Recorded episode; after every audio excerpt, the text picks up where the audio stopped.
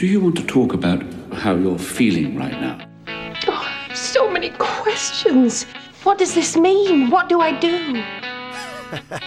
Go on! Tell them what you think! I liked it. I think your calculations may have been off. I think it's all right. I just have a lot of feelings. This pleases me. These are perfectly normal feelings. Do you even know what you sound like when you talk like that? Now, shall we begin? Welcome back, ladies and gentlemen, to another exciting episode of the Real Feels Podcast. Hey, if this is your first time joining us, welcome. Thanks for being here. If you are returning, again, welcome.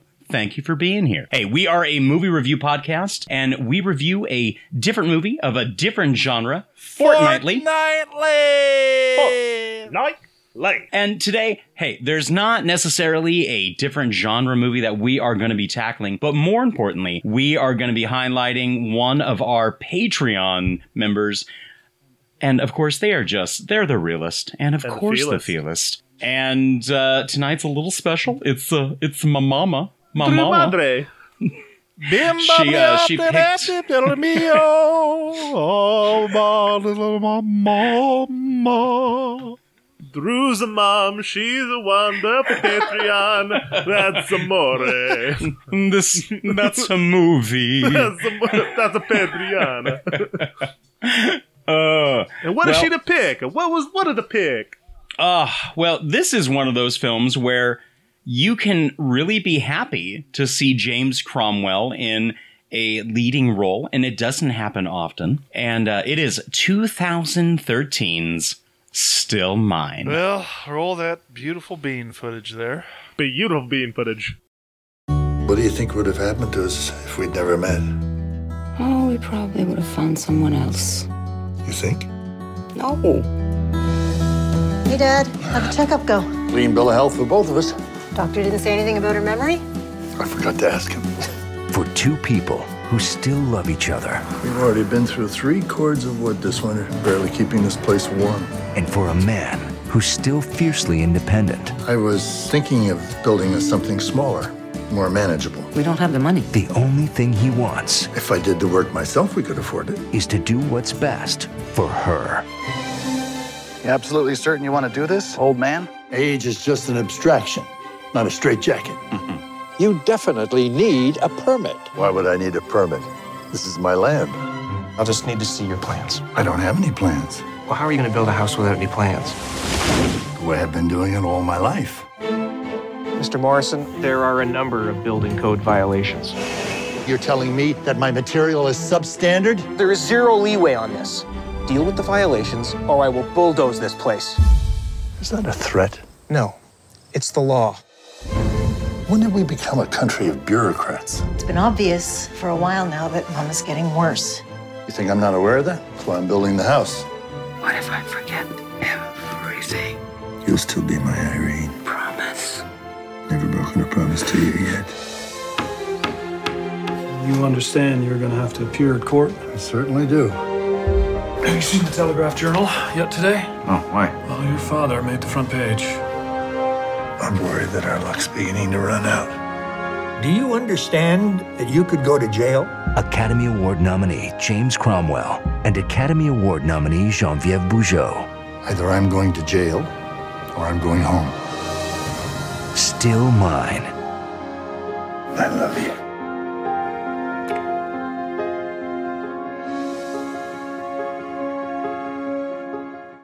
Let's rock and roll. And James Cromwell, I love him. You know why I invented warp speed? You know why I did this for the money. Oh wait, not that James Cromwell movie. That detective is the right question, and not that one either. Not that Uh, one either. And definitely not, uh, you know, the dad and the general's daughter. No pigs. No fucking pigs. no pigs. He has some cows, though. Yeah. He is this movie, though. Uh, he Really? Of course he is. Of course he is. Yeah, and His Okay, you know frustrations, his yeah, everything. uh, just everything. And and really, for anyone who has not seen this movie, go to Amazon Prime. It should still be there. You can uh, definitely watch it there. I also found a, uh, a couple of links where it's also free on YouTube. Should it uh, le- find its way away from Amazon Prime? Now, let me just start off by saying this. It is very much one of these hallmark kind of lifetime original feels uh, of this movie. There is there is goodness and wholesomeness about this film, and that, that's really kind of what you're going to get through it. You're going to get a heartwarming story, and I am an as, angel You know, as the sent as the God. tagline sent by God, as the as the tagline says, what is the tagline? Tagline is like still determined, still in love, Still devoted. So still, Still devoted. So this Still, movie, yeah. in my opinion, is sort of like Thanksgiving, except everything is some variation of turkey. Like it's there's a roast turkey, turkey gravy, mashed turkey, turkey casserole, turkey rolls, fried shrimp, Potatoes. yeah, uh, Boil Shrimp, them, mash oh them, boy. stick them in a soup. sweet turkey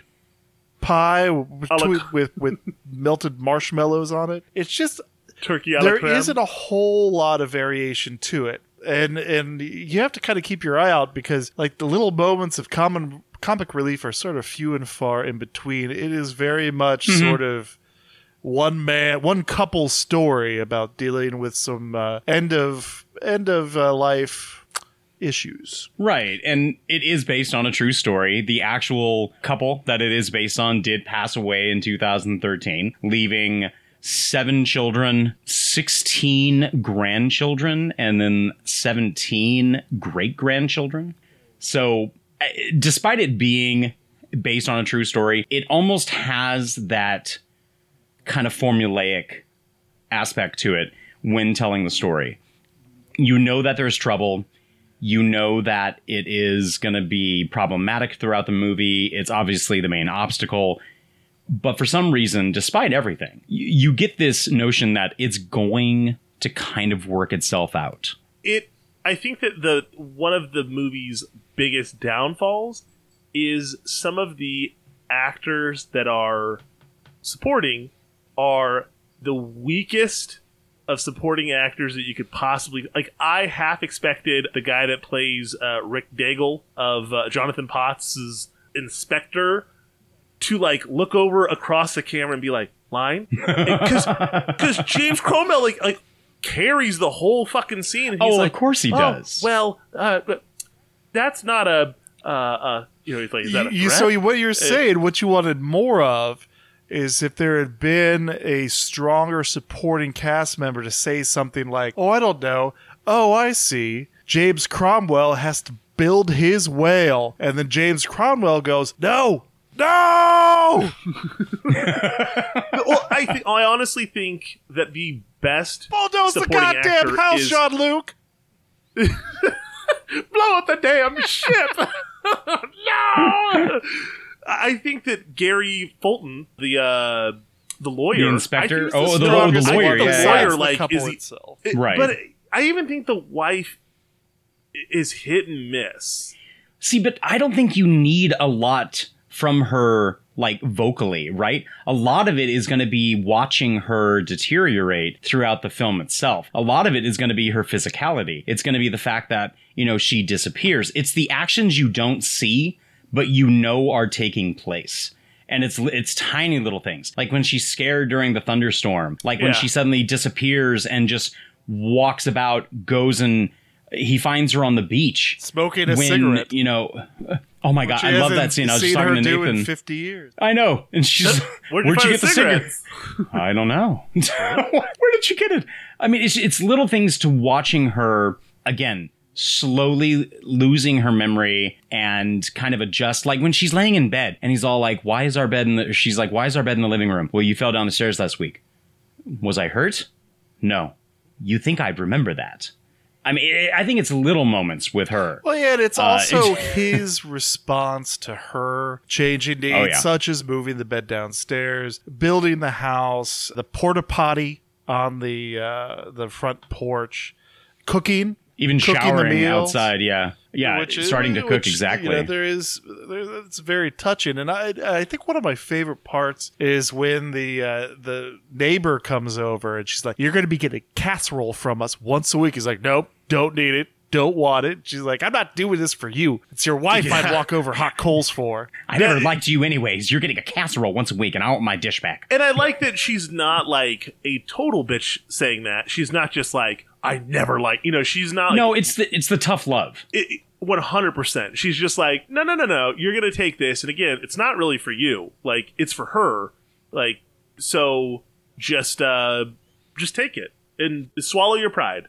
it's kind of interesting where like you almost see more of the tough love and i don't want and like you're saying like i don't want to say forcefulness about it but you almost see more of a determination from the the uh the neighbor than from the actual kids. And i don't know if that's just more like out of a respect for the parents and saying like dad did the doctor say anything about her memory? I don't know. I forgot to ask.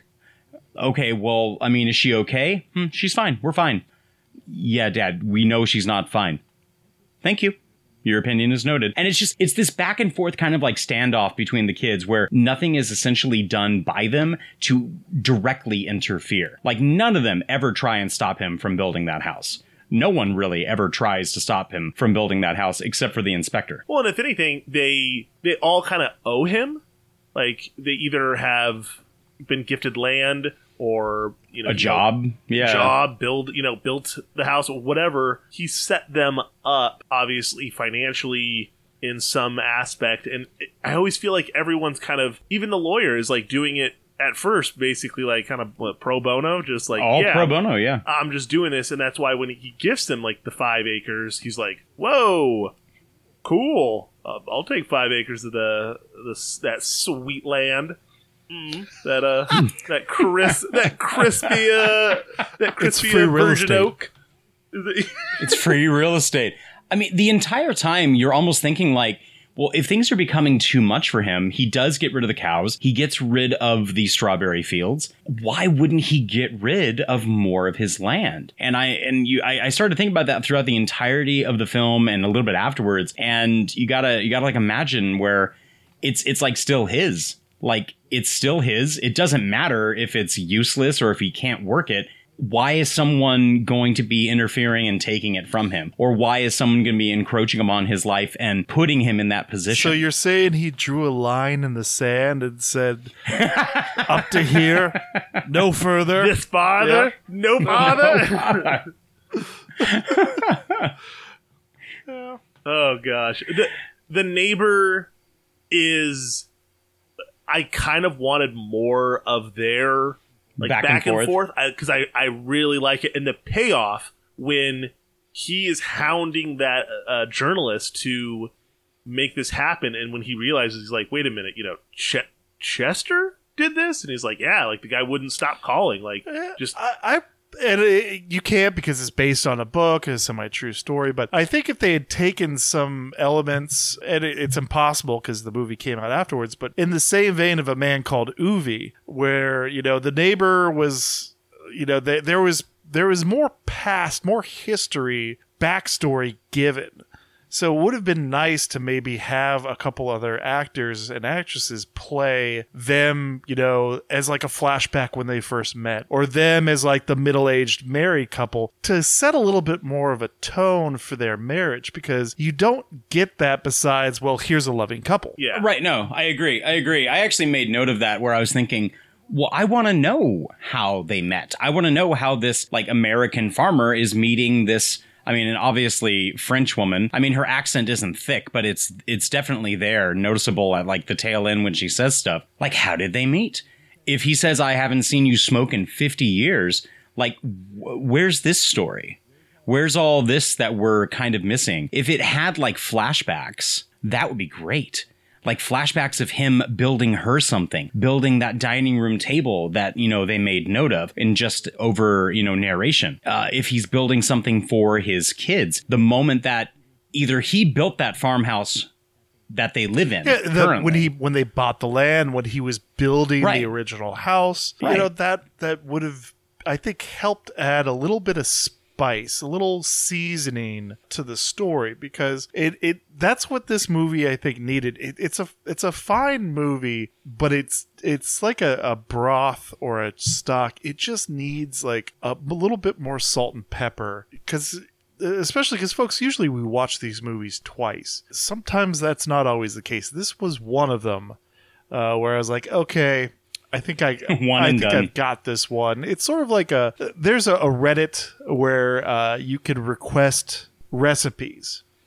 Like you know sometimes they're from restaurants and stuff like that. And sometimes they're just really stupid stuff it's like okay what's the southwest sauce from uh you know like chili's what's the recipe for that it's like dude like go on pinterest like did you try googling it like don't Go to like, Chili's. or go to chili's but i Steal I the can sauce. guarantee you that it's some sort of mixture of like this. ketchup, ranch, and barbecue sauce. Like, there's your Southwest sauce. You're you're fine. This movie seemed sort of like it just needed a little bit more framework. The joists needed a little bit more attention, and the quarters weren't quite as plumb as the director I think it thought it was going to be. I would even double down and say that the broth is is okay, but it lacks some real chunks. Like there's a lot of parts that I'm like, ooh, I I know that's a good flavor. You know, that's a good um, you know, it's got a good spice, but it there's something it needs to keep going. There needs to be something that keeps bringing the the soup back up. Where I'm like, I gotta get another bite, and this just it just kind of misses a little bit on that uh, doubling down to get more. Uh, but again, it's it wasn't like a bad watch. I mean, there was there's Right. No, No, no, no. no. Yeah. I I don't I I can't I- as I was telling Nathan like I can't necessarily I can't necessarily fault the movie as a whole. Right? I I can't find a great deal wrong with it, but due to the fact that it's just a little bit slow and I wanted more. Well, the thing, And then that's the about thing I was waiting for with a movie like this, I would expect some, you know, grand payoff scene that leaves me sobbing like a little girl, and that just didn't happen. And I kept waiting for sort of the emotional payoff for this movie. I thought she was gonna die. Uh, and it just it never Mm, oh, I- it I never did quite too. came through or it's like you know like she they they got they got the house but she like she she spent the first night it and like she she passed the next morning or or if Right. he died. yeah No, well, I I thought and that then she's she was like she's like, who are you? To no, the dead body. Jesus. And then it's weekend at Bernie's. oh, I, I thought that she was Oh, Nathan. Uh, I'm so, okay. I'm sorry. Sorry. Continue. I, I thought that she was honestly going to pass away before the house was finished, and he was simply going to finish the house and then just kind of like either leave it there, almost like just like a relic, and continue living in the farmhouse, or live in it all by himself. You know what I mean? I, but I, I had a small inkling that she was gonna pass away. But I mean, kind of like how Jack's saying, like it's not a grand payoff at the end. I think it's a sweet moment, like when she, you know, comes up and she's like, "When was the last time that you had a haircut?" Oh, it's been a while. Oh, look at all this hair. And then she just kind of like kisses him on the side of the head and leans in and holds him a bit. And he's like, Are you going to give me a haircut? And she's like, Oh, yes. When was the last time you had a haircut? It's uh it's been a while. Look at all this hair. And that's it. And then that's where it kind of fades out. And you're like, okay, now he knows and realizes that I'm he's 10 gonna second Tom. he's gonna have to, you know, realize these little moments. And even though this was a sweet one, it, it doesn't it doesn't show you obviously people who are suffering from Alzheimer's and dementia like it it will gradually get worse. They did exhibit a scene where, you know, she was sundowning. Uh, like when she wanted to sleep out in the front yard, and he wouldn't let her sleep in the truck. But yeah, it it, it it will inevitably get worse. And this is this is kind of the I think the reason why my mom got so connected to this film because for the last six months of my nana, her mom, her life, it was dealing with her dementia and her kind of like going downhill. My grandmother is starting is just starting to uh, um, crest the top of the roller coaster and is coming down. Um, Mhm. And it's it's the hardest part I think is how frustrating it is for my aunt and my dad. My aunt more so because she like lives with her and will just will say like, well, "No, I just told you," and it's like, well, you don't. They don't know that, like, you- Right. and you got to just keep doing the like, like, where are my glasses? They're on your head. Oh, and just and yeah, it can be cute little things. I mean, there's little videos that I had seen like years ago, and it did remind me of while my nana was sick, where you have a young man. He takes he takes his uh, this woman out to Wendy's, and they get an ice cream, and he's talking to her, and he starts asking her like, "Tell me about your son," and they go through like this whole thing, and then. You know, she can kind of remember, but she doesn't remember a name, and he gives her more details, and she's like, "Oh yeah, that's right." And then he finally tells her, like, do you know who I am? And she's like, no, you got me an ice cream. And he's like, I'm your son. And she's like, I have a son? And and like Aw. then and then like he ta- he drops her back off at like the home and he's walking back to the car and he's just like breaking down where he's like I I just spent like an hour with my mom and she does not remember who I am and she was fine when we when I picked her up. Like she was happy to see me. And then and then in that hour, like the memory of me, the existence of me is is gone. it has got to be one of the most bullshit diseases and messed up things for people to have to go through is having a loved one wait like just fall apart and just like you know just kind of pieces coming off and not remembering because that's all we want to do is be remembered and when someone just loses it you're like come on really it's it's just hard to to swallow One of the most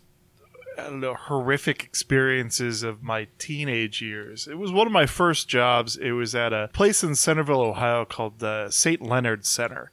And uh, it was a, a combination where it was a, just a huge, sprawling retirement community. And then they had a large facility sort of in the back of the property that was the sort of like their dementia and Alzheimer's Mhm. unit. And Mhm. all the cooking was done at the central sort of kitchen, uh, and the the regular residents would come in and they had like two or three choices they'd order off a menu for, and then whatever was for dinner that night, large batches of it would be pureed in gigantic factory size blenders and would be brought over to this facility. And a couple of times we had to drive the van over there if one of the cooks was too busy and then wheel the carts with the insulated containers through to where their sort of their dining room was and passing the open doors and seeing and hearing and smelling everything that was going on in there was just re- just incredibly sobering that you know some of these people could have been brilliant and loving and just and it, it wasn't a matter of their they were kept in poor conditions it's just how they how their lives were ending with with sort of no awareness of who they were where they were or what the hell was going on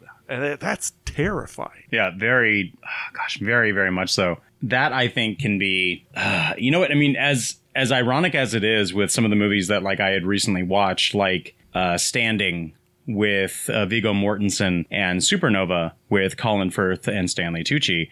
Uh, and uh, Lance Hendri- Lance Hendrickson in Standing. I, man, I I don't know. Like I don't know if I if I like subconsciously like watch those movies to prep myself for this, but it's you you see if you watch those films, you see a lot of what what Genevieve, the woman who plays the wife, does, where she'll just she'll kind of space out.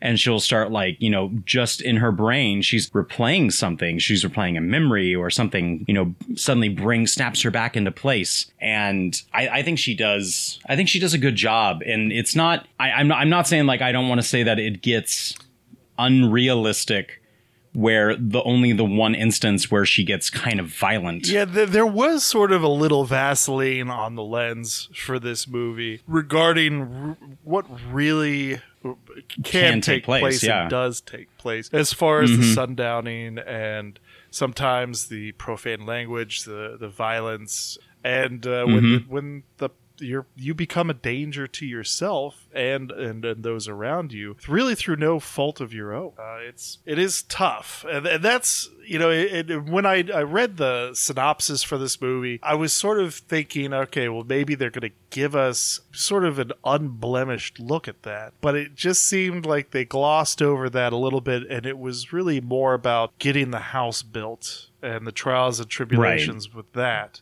and and also like they had seven kids like and all these grandkids and all these great great grandkids. Like at some point i don't care how independent your father or grandfather wants to be the family needs to step in at some point and provide some sort of assistance. And it just seemed like they would have a couple of the kids wander in here and there and sort of hem and haw. And you know we we encountered something similar with my own grandparents. We had to take my 91 year old grandfather's car keys away and, and sell his car. And up front to us he would say like well i don't even i don't even need it anymore. I don't even use it. But then he kept and hid the spare.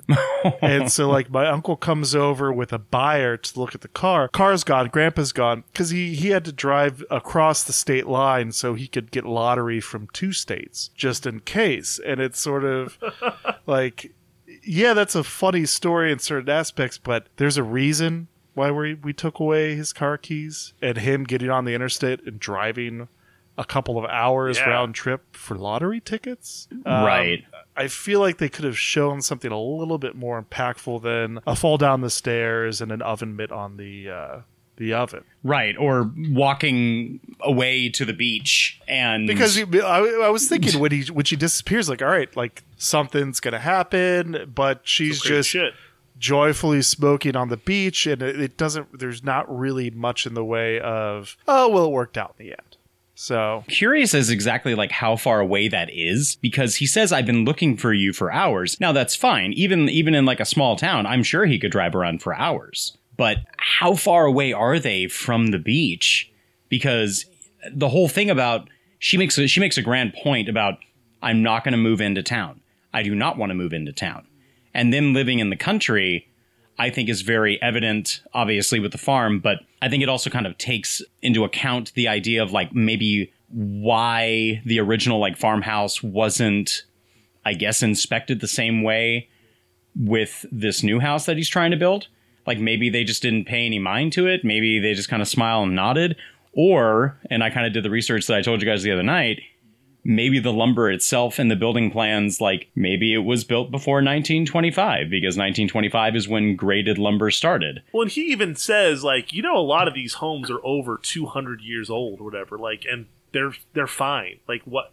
And him, the, the this is the part where I was kind of like, I respect this city worker or this, you know, this inspector so much because I literally have dealt with a customer today that like wanted to go over what they did in life. And i'm like i don't like be honest i don't give a shit that you were i was a painter. And and you know the homes uh, right across the street from uh, stockdale elementary? I painted all four of those fourplexes. I'm like what did he do but like he's you know doing his like and my daddy was a, a shipwright and this blah, blah blah and he 200 boats went out of there Was And- it all about him wanting to paint his house? well, no, just just wanting to talk about.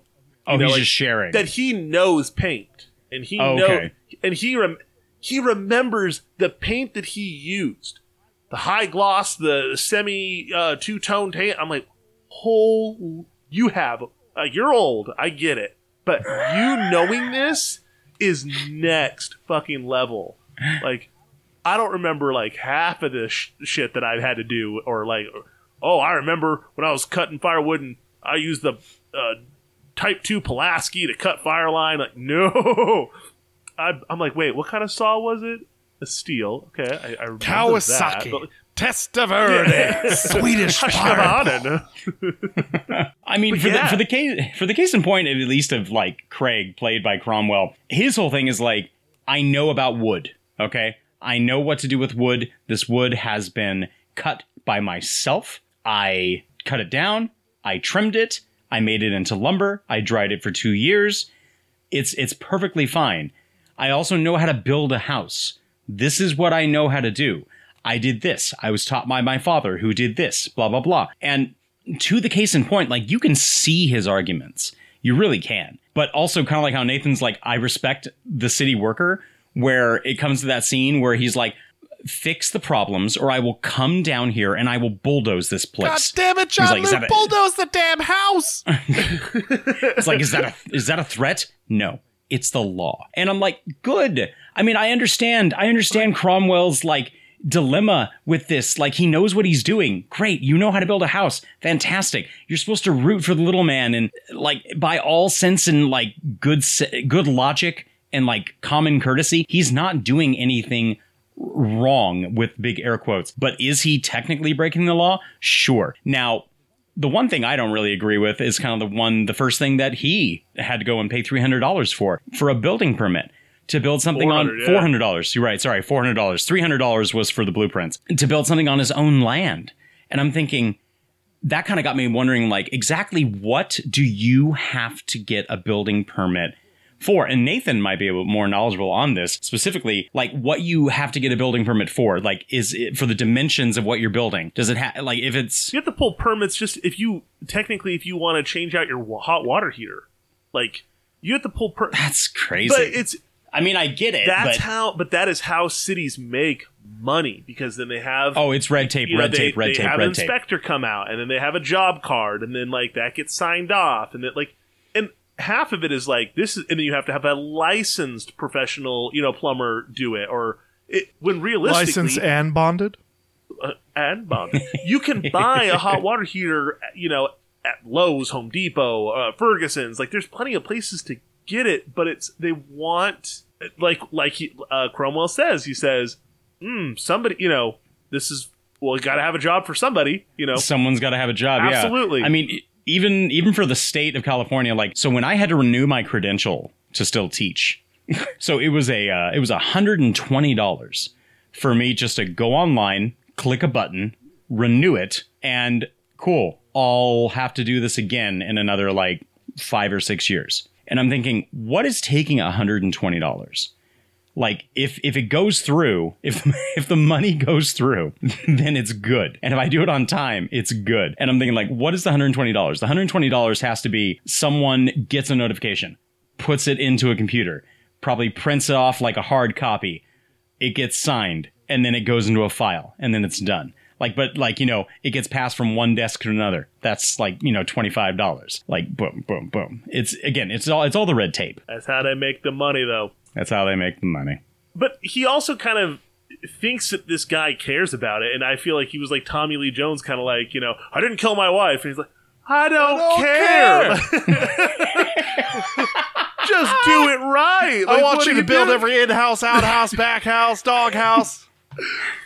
I want to use pine oak. oh, the, the pine. Can we- We'll talk about. Let's talk about the pine and the oak real quick because as as good of a line and like moment that that is, where he's talking about how pine is, you know, that he wishes that he he would have built the table out of oak, but that pine, you know, can have all these memories. I still was like, I kind of was laughing because like he's like, kind of just weirdly fingering the table, and I'm like, what? Memories of the way I you know were the scattered moonlight. picture. Uh, 12 coats of lacquer Uh, Listen, I don't even I don't even get out of bed for less than ten coats. God damn it!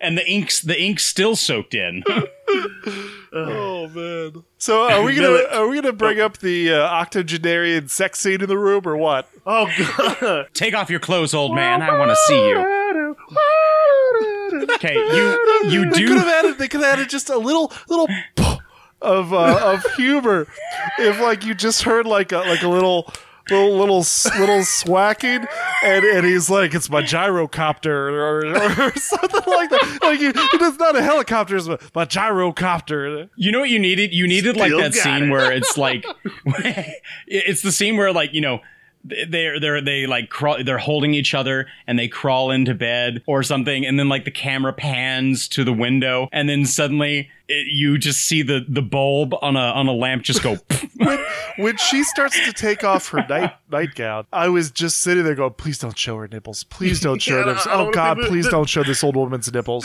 this is the one time I don't want to see movies. I don't want to see. No, no, you no, no, get no, no, no, no. you get some James you get some James Cromwell butt and then you also get like the outline of James Cromwell's crotch. oh no. Uh, Pine No. absorbs all those memories, my friend. James Cromwell even said in an interview, the, uh, the woman asked him like, "So do you uh, do you do nude scenes often?" He's like, "Oh yeah, every chance I get. I totally, I just get nude for the camera." He's like, "No, no. Have when I was seen younger, my I- roles in Star Trek. He's like, when I was younger, I used to. He's like, but now, you know, recently, it's uh, it's not much to look at, so I really don't. It would have been the. It would have made the whole movie if uh if she had said, "Ooh, and who." Who am I going to be? And he's like, "Oh, you're going to be the enchantress of the uh, of the, of the forest." Oh, I like being that. Water's And not going to be- freeze in the toilet tonight. Am I right? Am I right? Let's I'm gonna kindle be this Bob heat. the Builder. yes, we can. as kind of like awkward as that is, even for like the ver- uh, like the beginning of the film, like it's it's still a, a nice, intimate, and honest moment.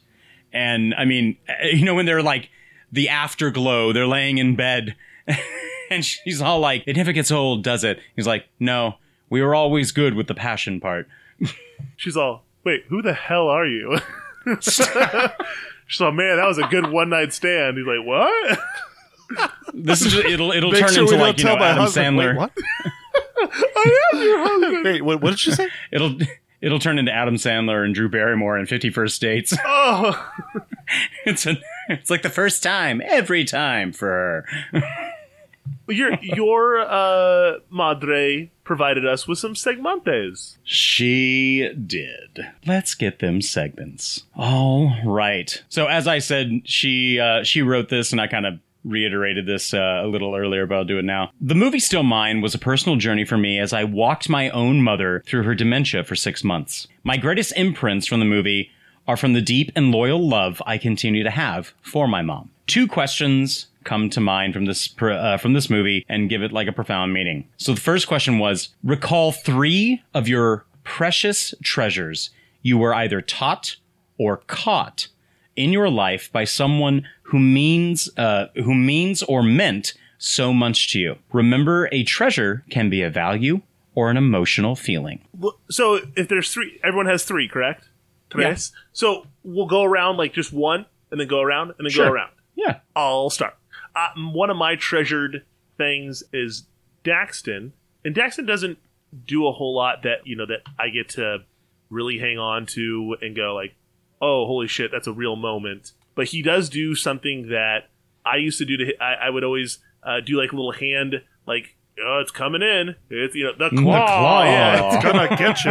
and, Oh. and I, I Oh, you're scared of the I'd claw. tickle his face, and then I'd do it again, and he he would love it. He'd laugh, and it was great. And then one time, I, I had stopped doing it, and he put his hand up, and he did it like, and I was I lost it. I just started crying because it was just such a moment of a handicapped Oh, kid Nathan. You know, having something more than just, uh, you know, it, he's there. And I don't know, it's it, when you have a handicapped kid. To anyone out there that has a handicapped kid, I, I fucking know what you guys go through because it's hard to have connections sometimes. And that was a the, the biggest hook, line, and sinker for me with him. Damn you, Nathan. That's It was it's awesome. no, that is. That's just Uh, the rest of them Oh. aren't as cool. So no, I'm just kidding. so I would say that one thing that I absolutely love and I remember very fondly from my nana is she taught me how to make her cast iron fried chicken. And I mean, it's and it's just one of those things where like she didn't really like teach anyone. I think she only taught like my mom. So now my mom and I know how to do it the way that she did it. And uh, that was that was something that was really nice. And my my nana growing up, she was always like all about food and mainly just all about like comforts and taking care of our family. If we did Thanksgiving, Nana didn't go out to like all the cousins' houses and stuff with us for Thanksgiving, like lunch, she would always stay at our house the entire day and she'd be the one at home basting the turkey, making the mashed potatoes, like the salad and stuffing. Like her whole thing was making sure that everyone was fed and everything was done just And that's right. a noble thing to do. God bless those people that make sure everyone's fed. Right.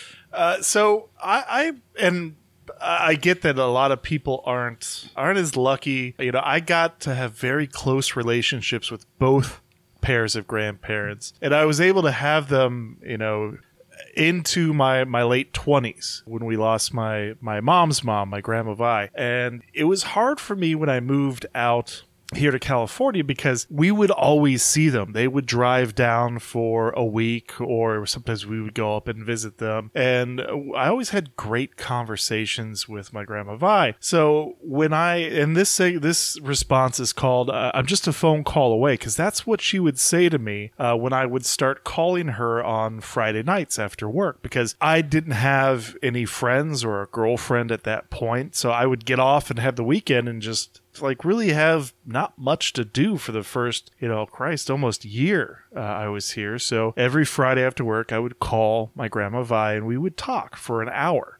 And she would always end the conversation, you know, I love you, goodbye. Uh, I'm just a phone call away. And when we lost her, I started calling my grandpa Larry, her husband, and and then I started to include my other grandparents, and it was just sort of a, a Friday night ritual of just sort of checking in with with those I loved, and I started to include my mom and my sister, and you know we lost my last one this past uh, December. We lost Grandpa John, and I, I got kind of teary-eyed writing this this response and I still get a little bit sad on the way home from work on Fridays because all my old folks are gone now. And so I'll call my mom and you know it's Friday night and they're they're active uh, in their 60s going to their you know they they'd sit out during the pandemic in lawn chairs socially distanced like out in the driveway with their friends. So usually on Friday night they're out doing something. And most of the time my sister's phone goes straight to voicemail because she's a mother of twins and a, and a four year old so when none of them answer I just it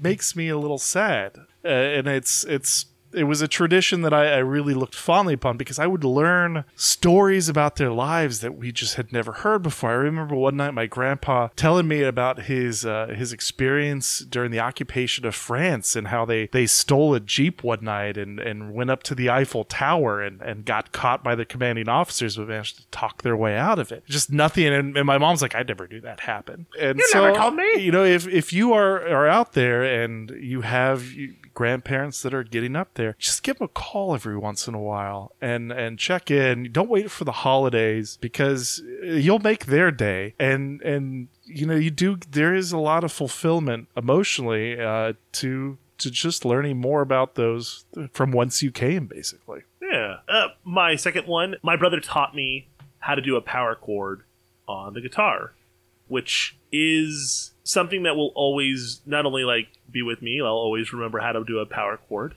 but it was something having a brother that's five years older than you, or you know, or four and a half, is a, a pretty good size age gap, and don't get to connect on a, a ton of stuff besides button mashing on Killer Instinct or uh, you know, or you know, just random little things. But we share the same passion for music, and when I started learning guitar, Paul was like, "Well, I'm going to teach you how to do a power chord," and was a not like a like oh yeah you know do you need help? Like it was like a no no no no. If you're gonna get into this i'm gonna be the one that like takes you know teaches you the foundational structure. And it it just has always been such a great memory and thing that he did in my life because then I got to play music and it just was a special connection. Hmm. Very nice. True. I would say that one of the uh, greatest gifts that I kind of just, I mean, it wasn't necessarily like to me, but it was something that I took away from it.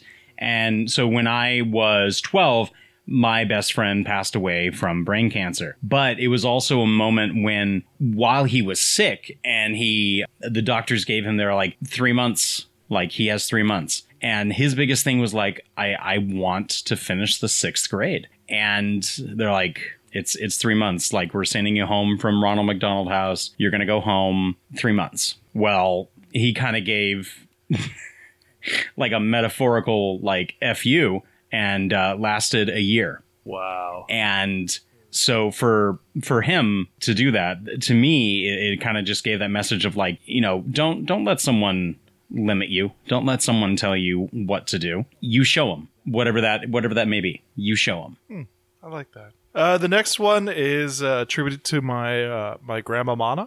She's the one that gave me or instilled in me the most my my love of cooking. And hers was it's very simple and it's it's fairly common, but I can't overstate how important it is. But it is uh, season as you go, and if possible, clean as you go. Because if you're going to do a large meal, uh, you you want to season a little bit here, and and ideally each each new ingredient that you put in, you want to give a little little toss of some salt or some pepper or whatever because then it, it sort of marries into the dish rather than trying to salt a sauce or a gravy or adjust the seasoning on a chicken when it's done because it's, not going to work out very well that way. and also, the stuff that you use to to prep your mise en place. Like if you have five minutes or ten minutes while something's in the oven or so you know you've got a pot of water coming to boil, clean you know clean and put in the dishwasher your measuring cups and the plates you used and some of the bowl mixing bowls you use so that by the time the meal is ready, you only have to worry about the dishes that you use to eat off of and the the pots and pans that you served it from. Uh, and it makes cleanup a lot easier. And I'll probably get a little bit of a nasty look from my wife because she she does not clean as she goes and and in in my imagination it looks like she took most of the pots and pans and dishes and put them on top of a thing of dynamite and lit the fuse so that it's like all right you cook dinner so I'll do the dishes and it's sort of like you look at the kitchen you're like oh this is so good thanks honey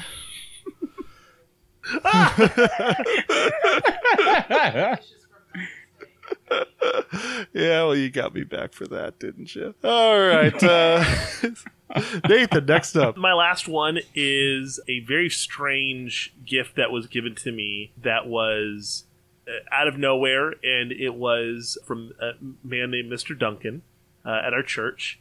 And it was a light box, and basically, he handcrafted this box that had a glass top on top of it and you could put like a picture like on it and then there was like another like piece of uh, glass that would come up over it that you it would shine light from underneath it and you could trace or draw you know a, a copy of it. And because it was just so unexpected i didn't i didn't even have very much conversation with him but you know he was like well i wanted to make something for one of the kids of the uh of the church and I, I noticed I noticed that you like to do like plays and stuff like that, and you're very artistic. And I I always you know I, thought that you would might you might would like to do some drawing, and I'm I'm a really good artist, and I want to pass this along uh, because I remember when I had my first light box, and I was like, "What? Like you're a mate? Wow!" And at first I was like, "This is kind of dumb," and then I I was like, "And it's bulky." You know. But then I started Let's utilizing streamline this light about light box. no, freebasing, no. Uh, and I I used it a ton, and every time I used it, I would just kind of think of him and like like here's something that someone had no there was there was no reward for giving this to a kid at the church, you know, and just picking this random kid kind of thing. And it was such a an awesome thing, and I got to learn more about him and everything that he's done, which was remarkable. And so, Mr. Duncan, I, I know you're not here anymore, but I beyond appreciate that light box. We salute you. we were about to die. So, uh, Scipio Africana. the barbarian. Oh, oh Christ. Uh, true. Okay. Well, um, originally it was going to be, as I am looking at them right now, these uh, these D and D dice like plush pillows that my gaming kids made for me one year before as they graduated and became seniors. But something happened over the weekend for Fourth of July, and it, it has now taken its place. So my my niece and nephew came in for a couple of days, and it was great to see them. And my brother. Did uh, they get to yeah, see him too. Frodo? Did they get Frodo They did. Frodo. Frodo kind of like hid behind the recliner, but Sassy, uh, they did cat. get to they did get to see Frodo. So we were at my parents' house, and uh, my niece kind of came from around the corner, and then she just kind of like ran up to me, and then she like jumped up on me, and she gave me a big o hug, and my dad looked at me and said like, "Oh, she had been asking questions," and then he said, "Does Uncle Drew have any kids?" And my dad told her like, "No, Uncle Drew doesn't have any kids," and she like looked up at me, and then you know, still hugging me, said like, "That's okay, Uncle Drew, you have me," and God damn it. Hold. Hold. Uh, now. so that that that that that takes that place and uh and that was something that was really that was really That's not true. special. That's impossible. Search your feelings, Drew. You know it to be true. No, not- yes. Oh, this is where the fun begins. uh, so I, I went full grandparents with this one, and I, and I busted this line out on my my youngest stepson the other day, and Anna kind of gave me a dirty look. I, I, I don't think she realized the context, but uh, this next gift is it's called uh, "You're doing that like a Pollock," and that's something that my my grandpa Larry would often say. And first of all, he he hated Polish people. So any Polish people out there, this this is not directed at you. This this is just my my grandfather. But and my grandfather all like he had like a Polish joke in his back pocket for all occasions. Uh, but basically, you're doing that like a Polak means like. All right, like pay attention to the chore that you're doing and have a care like a little bit of pride in what you're doing. So if you have to sweep and mop the floors, sweep and mop it so that the, when whoever walks in, they're like, "Dang, like this looks you this looks pretty good." If you have to fold laundry, fold the laundry so that you know you can take it out of the drawer and it doesn't look like a hobo used it as a wash rag. Have have a little bit of pride in just the normal menial things that we all have to do. And i'm trying to get this the stepkids to just just have a care. And what gets me with them right now are the empty so like if they grab a seltzer water out of the refrigerator like you know you're grabbing the last, last one out because you have to reach all the way in the back and you can feel the, the box rattling around your farm take it out open up the pantry put another one in the fridge. If your Xbox controller runs out of batteries and we keep the batteries in a drawer in the kitchen, don't leave the empty battery container in there. Take it out and write on the list on the refrigerator, need more AA batteries. And so I got I got I did some gardening over the weekend and I got bit really bad twice on the arm by some red ants. Like it's and we mm-hmm. don't have those in Ohio and apparently I am allergic to them because they like it this looks kind of nasty. So i know that they had the big patch band-aids. And so i go into the kids bathroom and i open up the medicine cabinet and there's the box. No fucking band-aids. And it's just like you're doing this like a pollock guys. Like have a care. Do right by yourself and by those you are sharing this domicile with so uh, that is that is something important that I, I, I learned from my grandpa Larry. Well, Jack, to uh, to hopefully put your mind at ease, uh, in the last two years we have only had two downloads from Poland, so Huzzah! hopefully, Just like hopefully a that makes it all better. just, just like a Polish walk. Okay. Well, the last segment is what has been your greatest accomplishment that you have done for someone without expecting anything in return? Do you believe that's, and then I guess like a bonus part of the question, even though she had said only two questions come up, I guess like a bonus question is, uh, do you believe that society today has the availability and sensitivity to care for their loved ones that are suffering from memory loss?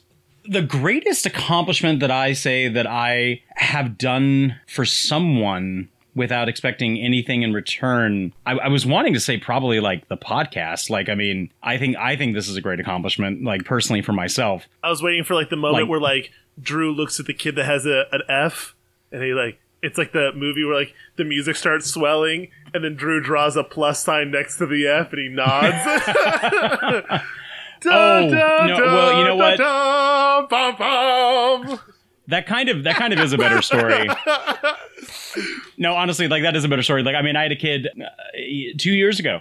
He had like a fifty-two, but I mean, what's uh, but he worked to get that grade up to a fifty-two, and I and I kind of just looked at him and I said like, "Where are we going to college?" And he told me where he was going to college, and I'm like, "Cool, so we're gonna like we're gonna cut this shit out."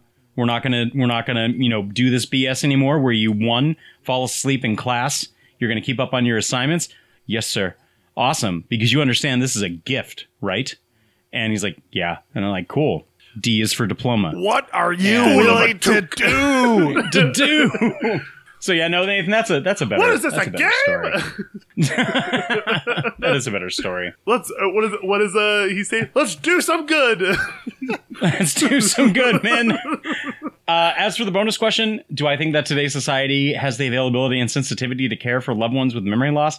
Do we have the sensitivity? Yeah, I think people are. I think people can be sensitive and caring to the fact that it's going to happen. Do we have the availability? And with availability, I mean, do do we have the time?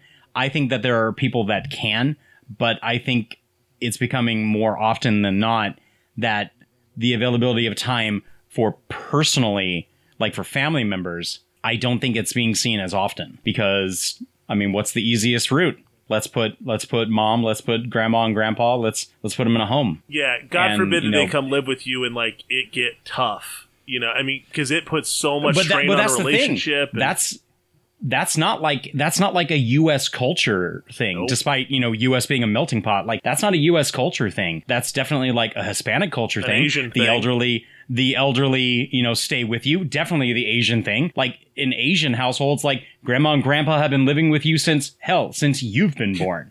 Like they're almost you raising grow you. up with them. That's right. Like they That's are why almost the raising you. Vallarta supermarkets, why their their shopping carts are the size of the ones at Costco, because all the uh, the moms and abuelas are shopping for multi generational households. Yeah. Right. So, I mean, I, I think unfortunately to the case, it's, I think we should have more sensitivity and I think we should have more care. And uh, I don't think it's apparent that it's, it's happening enough. Very true. Jack. You know, it's there was uh, something that I I I I think I maybe heard on NPR years and years and years ago, and it was uh, they were they were talking about the elderly and some of the issues with people getting old and and uh, you know getting care later in life, and for some reason it was you know driving was brought up, and the the guy that they had on the commentator said like you know if you get behind an obviously old person, like instead of getting pissed off and riding their ass, like just pretend in your mind that it's one of your own grandparents or your parents. And it, it works. You you find yourself breathing calmer. You get around them when you can. And so i i work with a lot of uh, elderly patients in my job. And I always took that mentality into the office with me because sometimes they're not the easiest patients to work with. But if you treat them with a little bit of kindness and respect, you know, it, it works out for everybody. So, you know, in in my binder, you know, each each patient in, in a research trial has uh, like a giant you know three inch binder where all their their source documents and case report forms go in. Like i'll write little notes sometimes like this patient likes to cook. This patient has a a, a son that's in a triple a hockey league. This patient is a woodworker. And so you can if you're you know as you're going from place to place in the office you kind of can have some little small talk. How's that grandson doing? How's his team doing? Have you done anything in the shop lately? Did you cook anything for this past weekend? Tell me about it and it works out because my patients continue to show up and they complete their their clinical trials. And sometimes when i do meet their their children i get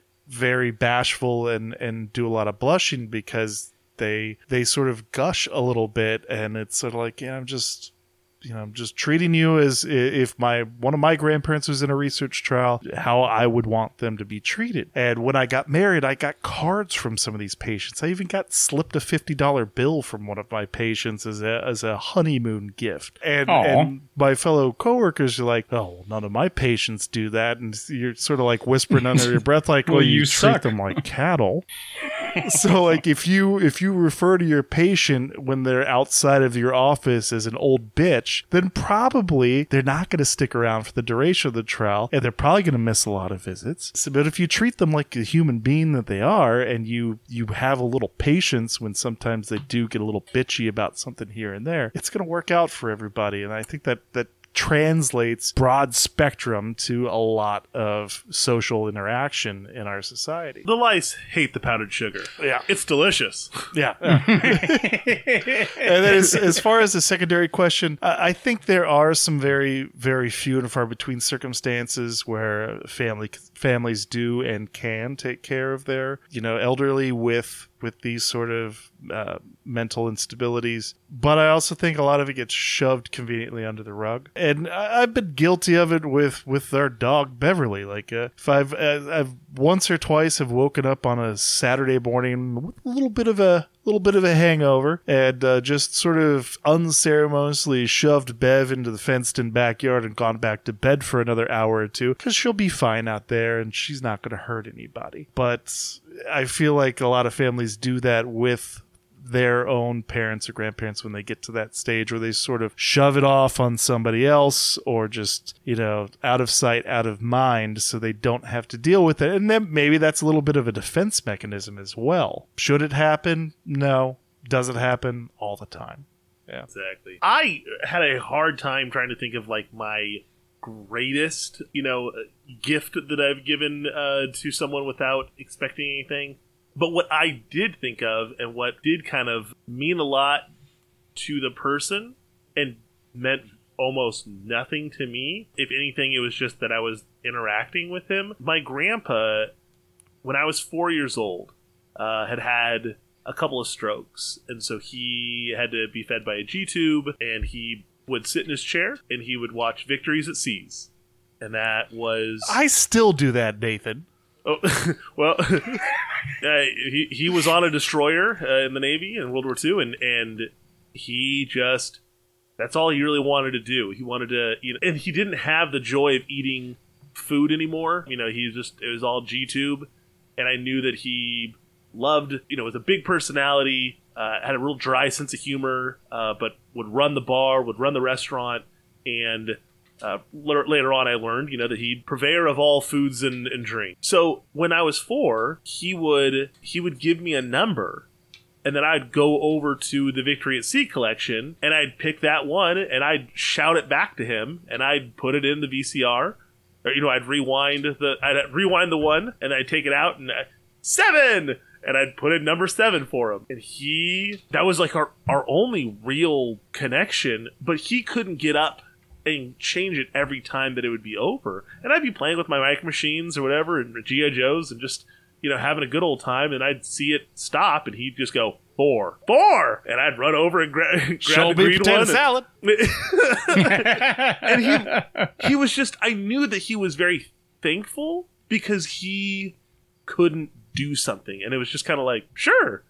But looking back on it, I'm so glad that I was able to even just do that little thing for him.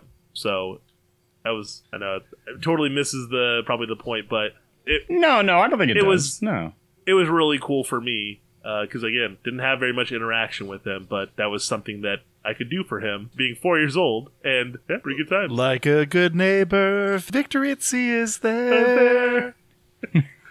As for the the question, I I agree with both of you guys, and yeah, it our culture just doesn't promote it very heavily, but it's definitely not the easy route to take, and sadly, that doesn't get the glory, so it doesn't always take the lead. But what would you guys rate? Still mine. Uh, what? Well, what? Are, Oh. What? Are, what are we rating? What what movie are we reviewing? What? Seriously? Still mine. We watched that. You don't remember? That's my That's- rating. That's that's my rating. oh, Oh, I went real meta with that one. You did. True. Uh, I can't really, again, I can't fault this movie. This is the kind of stuff that like I grew up watching with my family, Whether you like it or not all not. the time. no, I mean we did. We watched we watched stuff like this all the time. and, You know, just good wholesome movies. You there's nothing truly truly wrong with it. But uh, again, slow. I kind of still want a little bit more. Uh, it gets it gets a three out of five, and James Cromwell is at least one of those automatic points. I, I get that. But before Nathan renders his rating, Oh. uh, you know, uh, art should make you feel something, and I just, I kept waiting for that feel, and it, it like it, it was elusive. It just, it, it never, it never got there for me. So, yeah. Hmm. But go ahead, Nathan.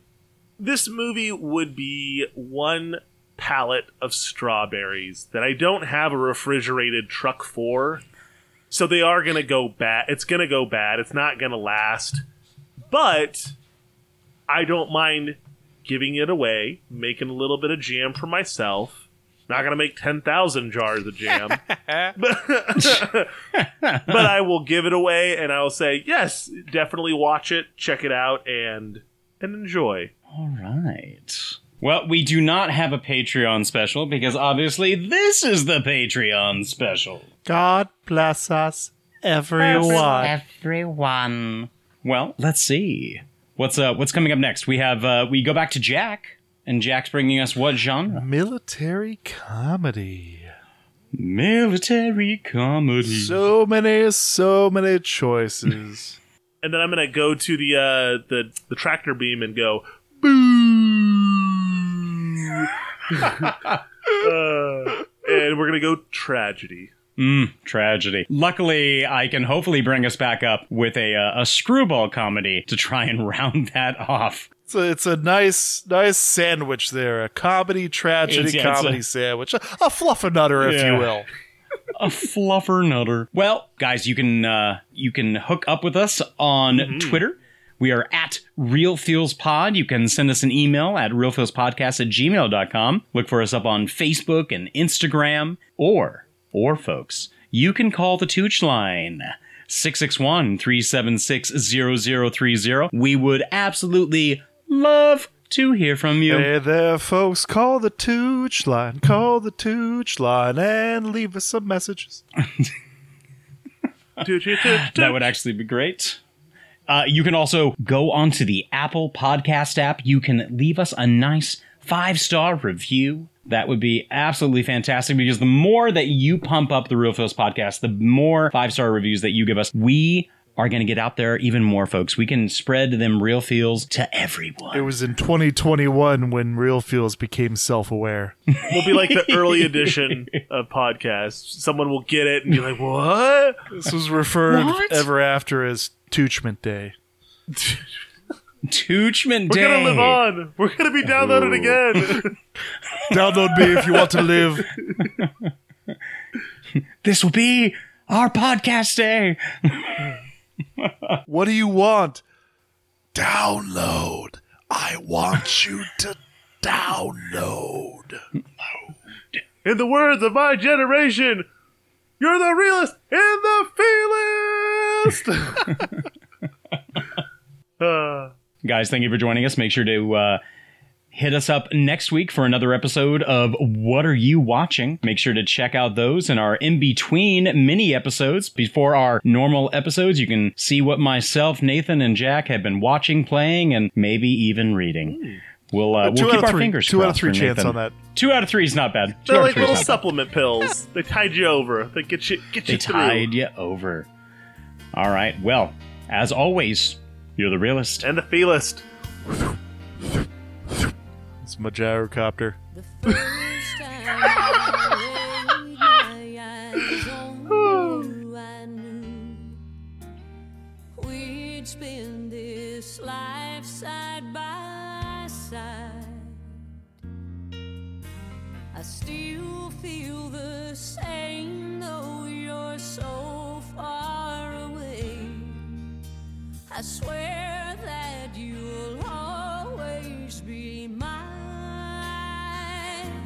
forever love.